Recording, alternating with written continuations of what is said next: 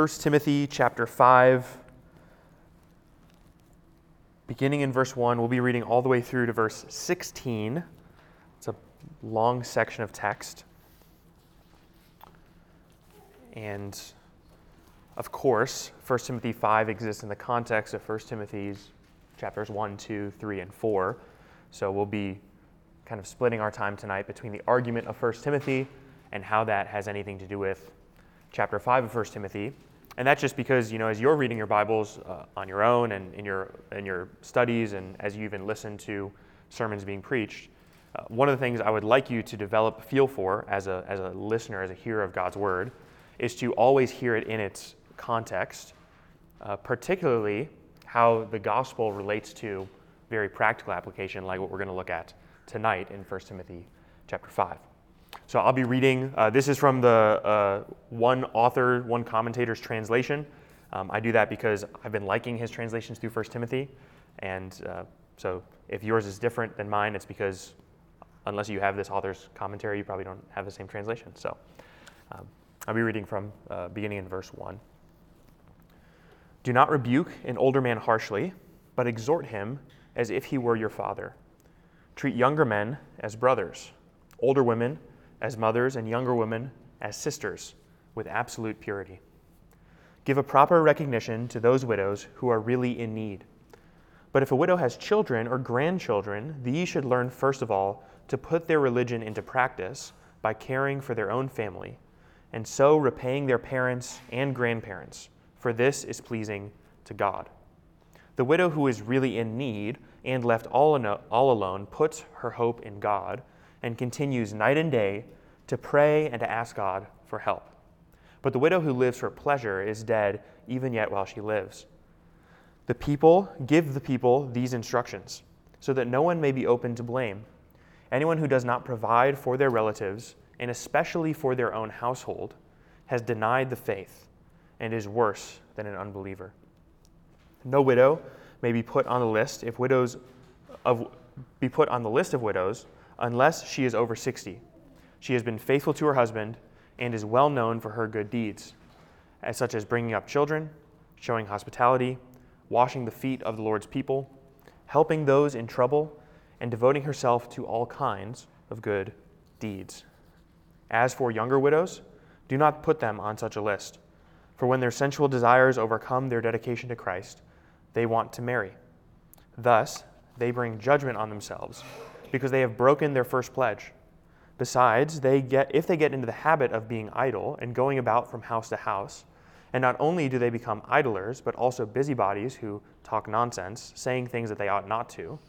So I counsel younger widows to marry, to have children, to manage their homes, and to give the, the enemy no opportunity for slander.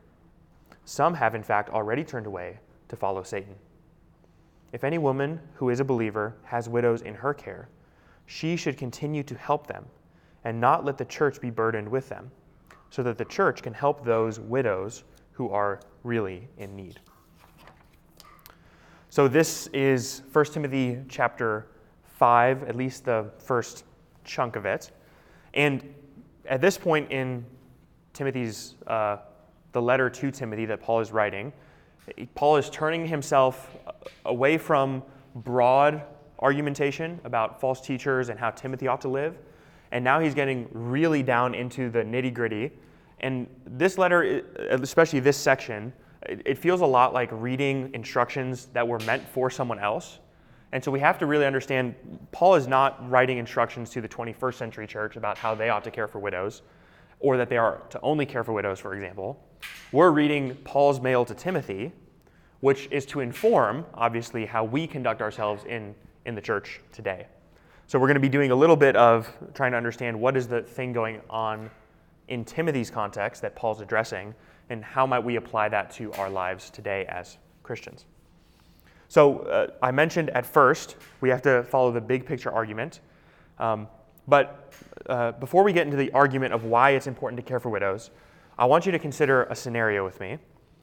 And uh, so just go with me in your mind to 2 in the morning. You hear a knock on your front door.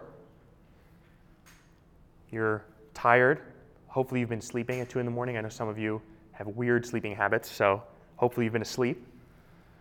You go to the front door you, to see what's going on. You open the door, and there's someone at your front door, and they're in need of help, right? Or they're telling you they're in need of help. Would you let them into your house, and would you take care of them? Now, the question you should immediately be asking, or immediately be wanting to know, is who is this person that's at my front door? Because depending on who the person is, your answer should probably differ or would probably differ. For instance, if at 2 in the morning I'm, I'm dead asleep and my brother shows up to my front door and says, I need help, well, I know him. I have an affiliation with him. I have a responsibility towards him. And thus, I would be much more inclined to let him in, no questions asked, we'll figure it out on the back end, than if someone who I've never seen, never met, never heard from, and don't know who they are or what their intentions are, to just to let them into my house. And if you're honest with yourself, that would be the same kind of filtration process you would go through about whether you're going to help this person or not help this person who's just shown up saying they are in need. The reason I give that example is not at all what's going on here, but what Paul is doing for Timothy is he's giving him, in some sense, a filtration criteria. And that criteria is based on the fact that in God's good creation, there are some people who we are more responsible for than others. Jesus says, Love your neighbor. This is, this is what we are to do as believers. And one of the dangers in taking Jesus' words and just and removing them from the context is, is that we, we, when you make everyone your neighbor, you really make no one your neighbor. Because if you're responsible for everyone to the same effect and to the same degree, you really make it your job to help nobody at all. That it might be a winsome ideal, right? But that's not going to solve any real people's problems on the ground. It's, it's like setting out to solve world hunger uh, when you are leaving, let's say, a wife and three children at home who are hungry that you could put food, you could put food on the table for, or you could make an extra meal and, and give it to someone who you know that needs an extra meal. Now, don't go solving world hunger just yet. Take care of the thing that is right in your backyard. Solve that issue. And I would say that's the Christian burden and responsibility for others. The, the command to love one another in Scripture, the command specifically to love those who are image bearers of God, is a command that's attached to real humans, not nice sentiments and ideas. It's, it's very easy to say and to even think that you believe, yes, I should love other people. It's a lot harder, for me, for instance, to go home and practically on the ground love my wife by serving her. It's very easy for me to say, God says, love one another. You should serve one another, care for one another. It's a lot harder for me to go on the ground to the person I'm responsible to do that for and do that on the ground. But that's what it is to love someone else. Here's the point of, of where I'm coming from. What Paul's telling Timothy here is okay, uh, he's given him all these gospel truths. Jesus is our mediator, he is our reconciler with God. There's these false teachers who you should rebuke. Timothy, you yourself should be godly. And now he says to Timothy, what, what's one of the aspects of being godly? What's one of the aspects of what the church does in its walking out its faith? It loves those people in its context. Paul doesn't tell Timothy to solve poverty in Ephesus. He doesn't tell Timothy to solve the hunger crisis that's going on. He doesn't tell Timothy to solve the slavery problem, which we'll look at um, in uh, next week in Ephesus. He doesn't tell Timothy to do to be a social political engine for change. He says, "Hey Timothy, you have widows in your context. You have people you could care for. Be responsible for those people as an extension of being a faithful minister of the gospel. That, you might say, but that's Paul thinking a little too small. But actually, that's quite a weighty responsibility to carry. In fact, if you were to consider, let's say, our current ministry context as a church and your current ministry context as a Christian, uh, whether that be your work environment, your living situation, or those who you are blessed by God's providence to know in your life. What God called you to do from this text is not to solve every social ill that society has ever faced, but to love those who God has equipped you to love and providentially caused you to know by His grace. So I want you to go through this text with me with, with something in mind, a, person in mind, a situation in mind, where you can actually walk this thing out, like Paul's calling Timothy to walk his situation out. And we'll draw some broader implications from that. So now that you have that in mind, uh, what's the foundation of why we should love other people? Uh, the foundation is not because if we love other people, then God will love us. The, the through line of Scripture is clear. We love in response to God's loving of us. Now, Paul has already, for several chapters, laid down this foundation. For instance, when he, when he talks to Timothy initially in, in chapter 1, one of the first things that Paul talks about in his own personal life, uh, this is chapter 1, uh, verse 13. Uh, he says, Though formerly I was a blasphemer, a persecutor, an insolent opponent, but I received mercy because I had acted ignorantly and unbelief. And the grace of our Lord Jesus overflowed for me with the faith and love that are in Christ Jesus. So Paul's saying, God showed me grace. What did I do with that? Timothy, I passed that grace on to you. I instructed you in the same faith, protect that faith. And then uh, the, the other kind of capstone of that is in chapter 3, where he, where he talks about what the church confesses, right? This is chapter 3, verse 14 and following. He says, I hope to come to you soon, but I am writing these things to you so that if I delay, you may know how one ought to behave in the household of God. You may know how one ought to conduct himself. Because it is the church of the living God, a pillar and a buttress for the truth. So the conduct matters for the confession we hold.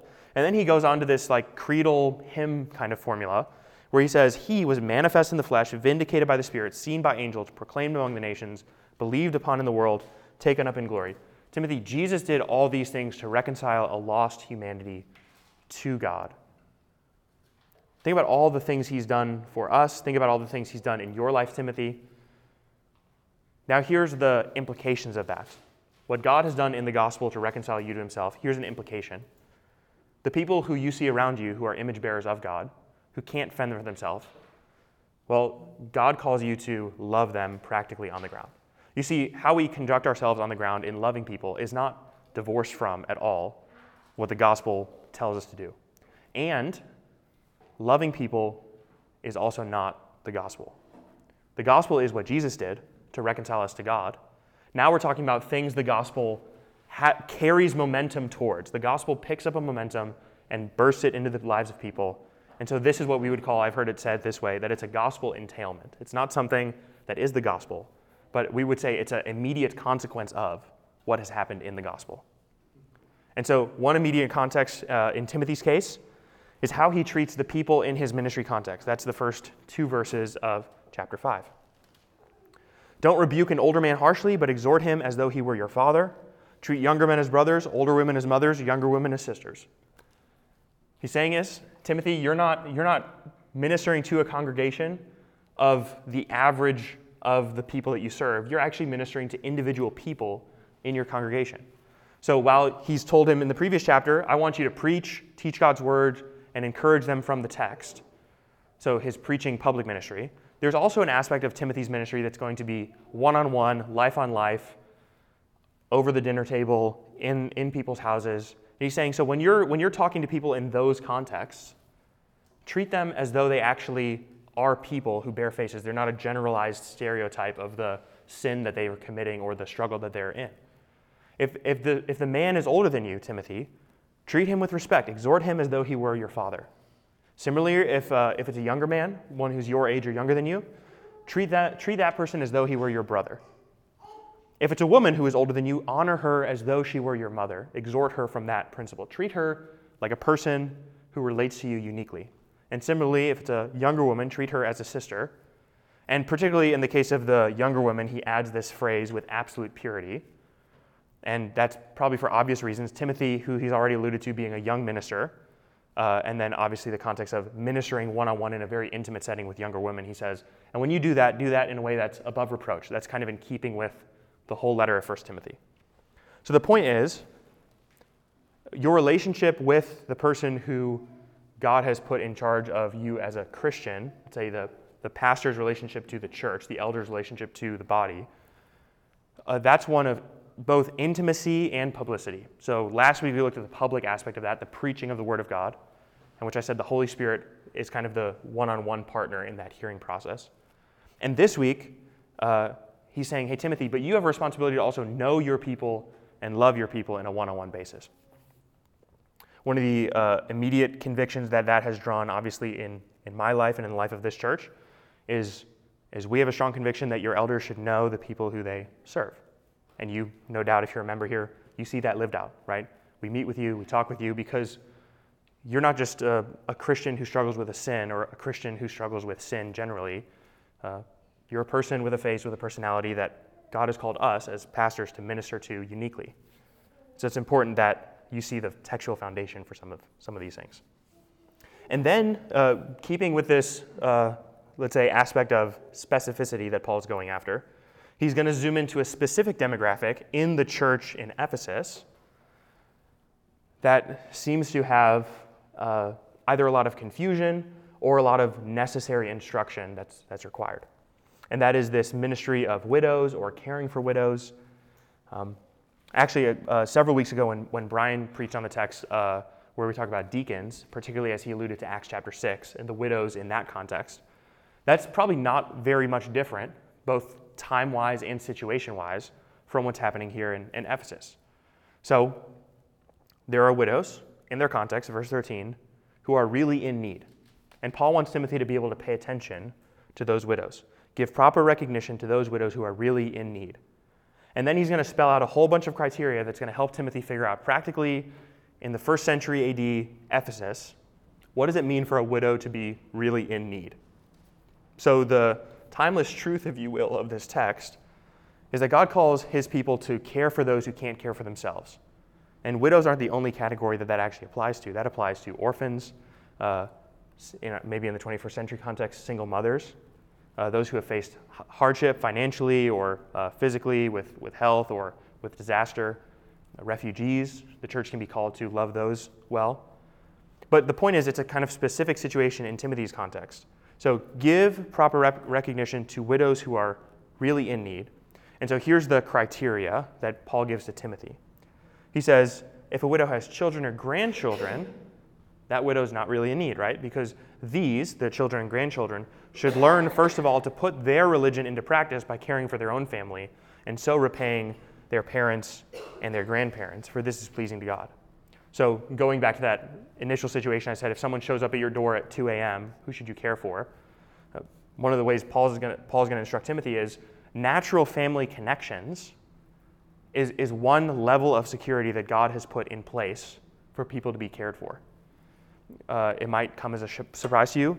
In the Bible, um, the idea of a giant societal safety net that catches all people who fall through the cracks is, is, a, is, a, is not quite a biblical idea. The biblical idea is you actually have a personal connection to a person, and now you're responsible for that person. So, in the case of children, you're responsible for your parents if they can no longer take care of themselves. If they fall upon some hardship or some difficulty, it is the children who are first and foremost the kind of line of defense by God's grace to care for their parents.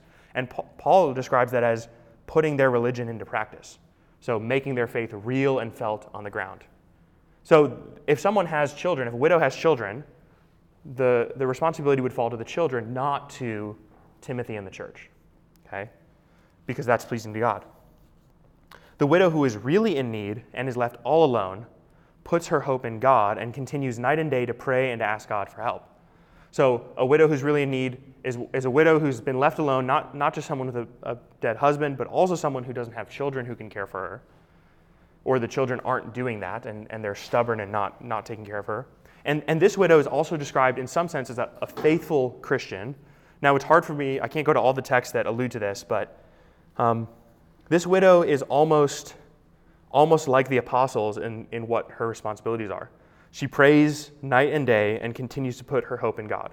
Uh, that's like Anna in the temple in Luke's gospel, where uh, she is night and day in the temple praying and interceding, uh, calling God to uh, save the Jewish people, right? So this is a widow who we would say is a devout Christian lady. Okay? So not only does she not have children, but also she herself is a devout Christian. But the widow who lives for pleasure is dead even while she lives. That's verse 6. And the point is, there's, there's some widows who are believers, Timothy. These are probably true widows, the ones you are responsible for caring for, those in your context. And there are going to be widows who might, who might look for your help, but aren't actually believers, aren't actually Christians, don't really have any tie to you. Um, they're the ones who live for pleasure. Don't, don't deal with those widows in the same way you would deal with believing widows who are faithful. Verse 7 Give the people these instructions. That, that's qu- not quite clear, by the way, who the people are. It might refer to the deacons from chapter 3 who might be putting this on the ground, right? So Timothy gets the big picture instruction and he works with the deacons to make sure these widows are cared for. See Acts chapter 6. Um, but it's not quite clear. It could also be the church that's kind of coming around these people to help them. So that no one may be open to blame. So give the people, give the church these instructions so that no one may be open to blame. Anyone who does not provide for their relatives, now he's speaking specifically to Timothy's church context, hey, you in Timothy's congregation, if you have relatives, and especially for their own household, so not just extended family, but let's say they have someone in their immediate family, their own household, who they don't care for. Verse 8 ends pretty harshly, right? They have denied the faith, and they are worse than an unbeliever. That's quite a statement, quite a line. This is not salvation by works. This is Paul simply saying when you confess to be a Christian, your Christian testimony matters. And part of your testimony is how you live your life. If you want to see a similar statement, I mean, you can just flip over to James. Uh, in James uh, chapter 1, he says something almost identical uh, to this. Not quite as harsh as Paul. James is a little bit more soft when dealing with his people. But the, the point of what he says is almost exactly the same. Uh, James chapter 1, verse 22. But be doers of the word, and not hearers only, deceiving yourselves. For if anyone is a hearer of the word and not a doer, he is like a man who looks intently at his natural face in the mirror. For he looks at himself and goes away and at once forgets what he looks like. But the one who looks in perfect uh, looks into the perfect law, the law of liberty, and perseveres, being no hearer who forgets, but a doer who acts, he will be blessed in his doing. And the whole context of this in, in James's letter is that there are widows and orphans who are not being cared for. In fact, uh, James makes a direct uh, reference to that in, I should have written this down in my notes. Thank you. Religion that is pure and undefiled before God the Father is this to visit orphans and widows in their affliction and to keep oneself unstained from the world. So, religion for James that's pure you can hear true, real religion is religion that works itself out in the life of the believer. That's exactly what Paul's saying to Timothy. He says, let's say someone professes to be a Christian and they let people in their own household go hungry because they simply don't want to care for them. What can we conclude about that kind of a person? They're at, the, they're at best making a false profession of faith. They're denying the faith which they profess.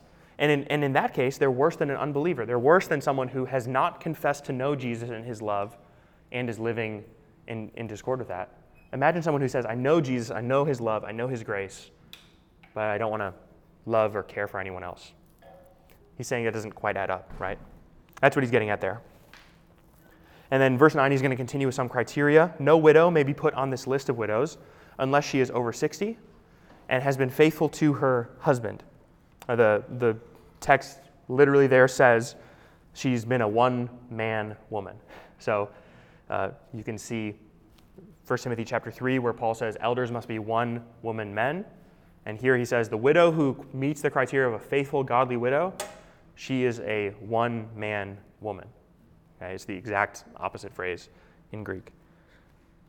And this widow is not only just faithful to her husband, she has to be of a certain age, over 60, and it is well known for her good deeds. So she, she should be someone who people know. We might say, if you're borrowing terms from Paul's list of elder qualifications, um, she's a, above reproach. She pursues good deeds, uh, and she commits herself to these things, right? What are the good deeds that she could commit herself to? Bringing up children, showing hospitality, washing the feet of the Lord's people, helping those in trouble, and devoting herself to all kinds of good deeds. So this widow embodies faithful womanhood, as a Christian. That corresponds almost exactly with verse, uh, verse 5, where the widow who's a, a true widow is one who's a faithful Christian, right? And so the widow has to meet certain criteria, and the argument goes like this broadly there is first and foremost a rung of defense that God has put into creation to care for this widow, her family. Her family, her children, and her grandchildren would be the first line of defense to help her in her hour of need. And then, as he says later in that, that same text, and, and if there's anyone in your congregation, Timothy, by the way, who, is, who has relatives and people in their own household and they're not caring for them, they're worse than an unbeliever because they're supposed to be meeting these needs. Okay? But we've already said the church is the family of God. The healthy church operates in some sense in a familial way. And we would say this is kind of a dual family expression. So you have your immediate family and you have your church family. Uh, and that's not at all some spiritualized, nice kind of term. The idea is actually very true that in, in Timothy's case, if someone is a member of the church and they don't have family to take care of for them, the burden of responsibility falls to the church because the church is their family. And the church is responsible to care for this person who is falling on hard times. So the familial uh, responsibility extends not just to the natural family, but also to the household of God family. And that's because Jesus Christ has unified us all together by his common blood. Right? The gospel informs why we care for someone who has fallen on hard times. And this principle of caring for someone who's fallen on hard times obviously extends to more than just widows.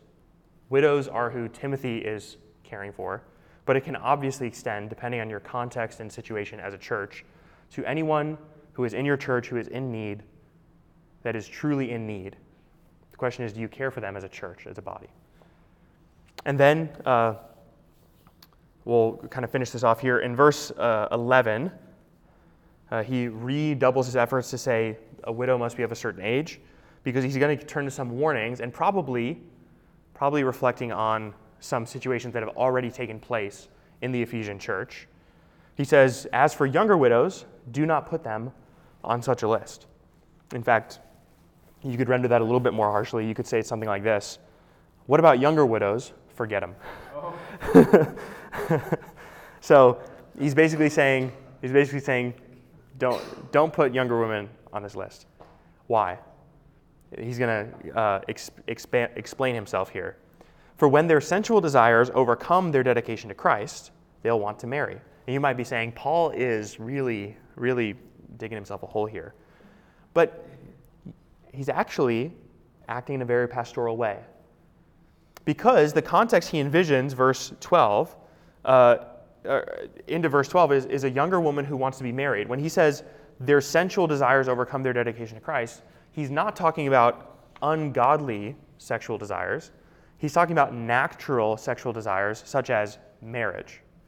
And, he, and, and the context he's envisioning is not that it's wrong for women to want to marry, but he's envisioning a widow who first pledged to never marry again and then become a widow of the church, and then who later has an affection to be married and has to go back on her vow to the church. That's uh, verse 12. Um, they bring judgment upon themselves because they have broken their first pledge. So the context is a widow who essentially swears loyalty to the church to be dependent upon the church, but let's say loyal to the church as opposed to any man. Uh, but then who later, let's say, meets a man, says it's a good thing to want to have children, and now she's torn between the oath that she made and, and keeping that oath or where her desires and affections are leading her. And so what Paul's saying is very pastorally Timothy, don't enroll younger widows on this list because they're going to be probably wanting to marry, and so they should be open to that. So maybe care for them in some other way, but don't care for them in the sense of them being an official widow of the church. Uh, and he says there's another danger for younger widows. Let's say, for example, if they don't have children uh, they, and they don't really keep themselves busy, they're going to get into all kinds of problems. This is verse 13. Besides, they get into the habit of being idle and going about from house to house, and not only do they become idlers, but also busybodies who talk nonsense, saying things that they ought not to do. Uh, we could say this is the sin of gossip, the sin of slandering, the sin of um, laziness. Uh, this woman in verse 13 is basically the inverse of what we say is like the Proverbs 31 widow uh, woman who embodies productivity in the household, um, guards her tongue well, is kind of like the, the pinnacle of what, what womanhood looks like in Scripture. Um, and he's saying these widows, uh, these younger widows particularly, are going to be in danger of that kind of thing. So the counsel he gives instead is found in verse 14. So I counsel younger widows to rather marry, to have children, to manage their homes, and to give the enemy no opportunity for slander.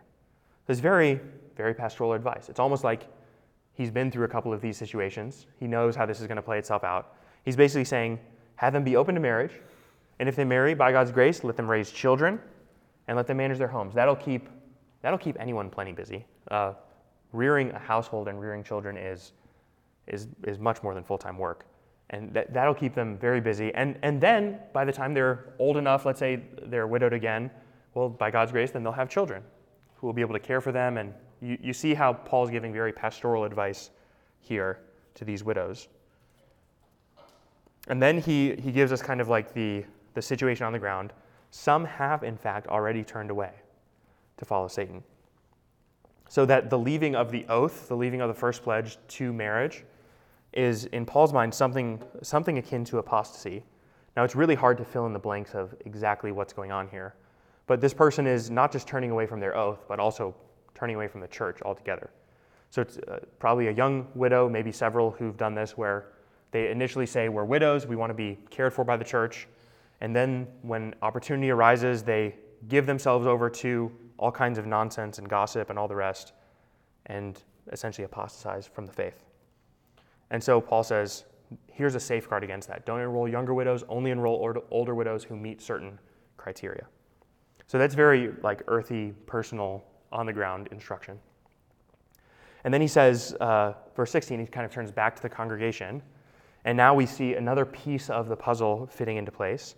If there's any woman who has a believer, uh, any woman who is a believer who has widows in her care, she, that, that woman, should continue to help them and not let the church be burdened with them so that the church could help those widows who are really in need. So, not only do you have widows who are in need, but you also have women in the context of the church in Ephesus who are well enough off financially to care for widows in the church. And, and Paul's not saying hypothetically if this is the case, but is likely just like in verse 15 that this is probably already happening. There's already widows who are taking care, women who are taking care of widows. And Paul's basically saying, let her continue to help them so that the church would be freed up to continue to help those widows who are really in need. So in this case, you have a woman in the church who's operating in a Christian familial relationship with a widow, right? So the burden of responsibility, she has taken it upon herself to care for someone out of her own means. And so while Paul's counsel here is very practical, the practicality of it is what makes it difficult to translate to a 21st century context. Because the life expectancy today is very different than it was in Ephesus. So, is 60 really a good number to safeguard? Uh, the socioeconomic situation is very different today than it was in Ephesus. So, the question we can rightly ask, I think, is how much of these instructions carry over to us today as, as Christians? And I think the instructions that can carry over are, are pretty, pretty clear, at least on a principial level. And the instruction goes something like this There are those who are in our context as believers, in your life as a Christian, who might be and maybe are right now in need. And by God's grace, if He has given you the means to care for them, take it upon yourself to care for them. And use discernment about who you care for. Just like Timothy has to use discernment about which widows to enlist, because you have finite resources, and even the church has finite resources that it can dispose to care for people. So we should be selective and careful about who it is that we care for, both as a church, as a corporate body, and also as individual Christians. But the point that's uh, non negotiable is that we do care for those who God has put in our midst to care for, that we are able to. If you're able to care for someone and it's your responsibility to do so, you do it. So the church first and foremost cares for its own people, its own family, and then if by God's grace it's allowed to, it can extend that generosity and grace outward. So let's pray and then we can get into discussion. Father, we thank you uh, for your word tonight which is before us and before our eyes. And Lord, we just uh, pray that you would give us grace to apply this, uh, to understand it, uh, and most importantly, Lord, to live it out. That we would be a people who embodies the truths of your word, and that we would walk by faith, living out the good confession of faith, which we believe by the grace of your Son. I pray this all in your faithful name. Amen.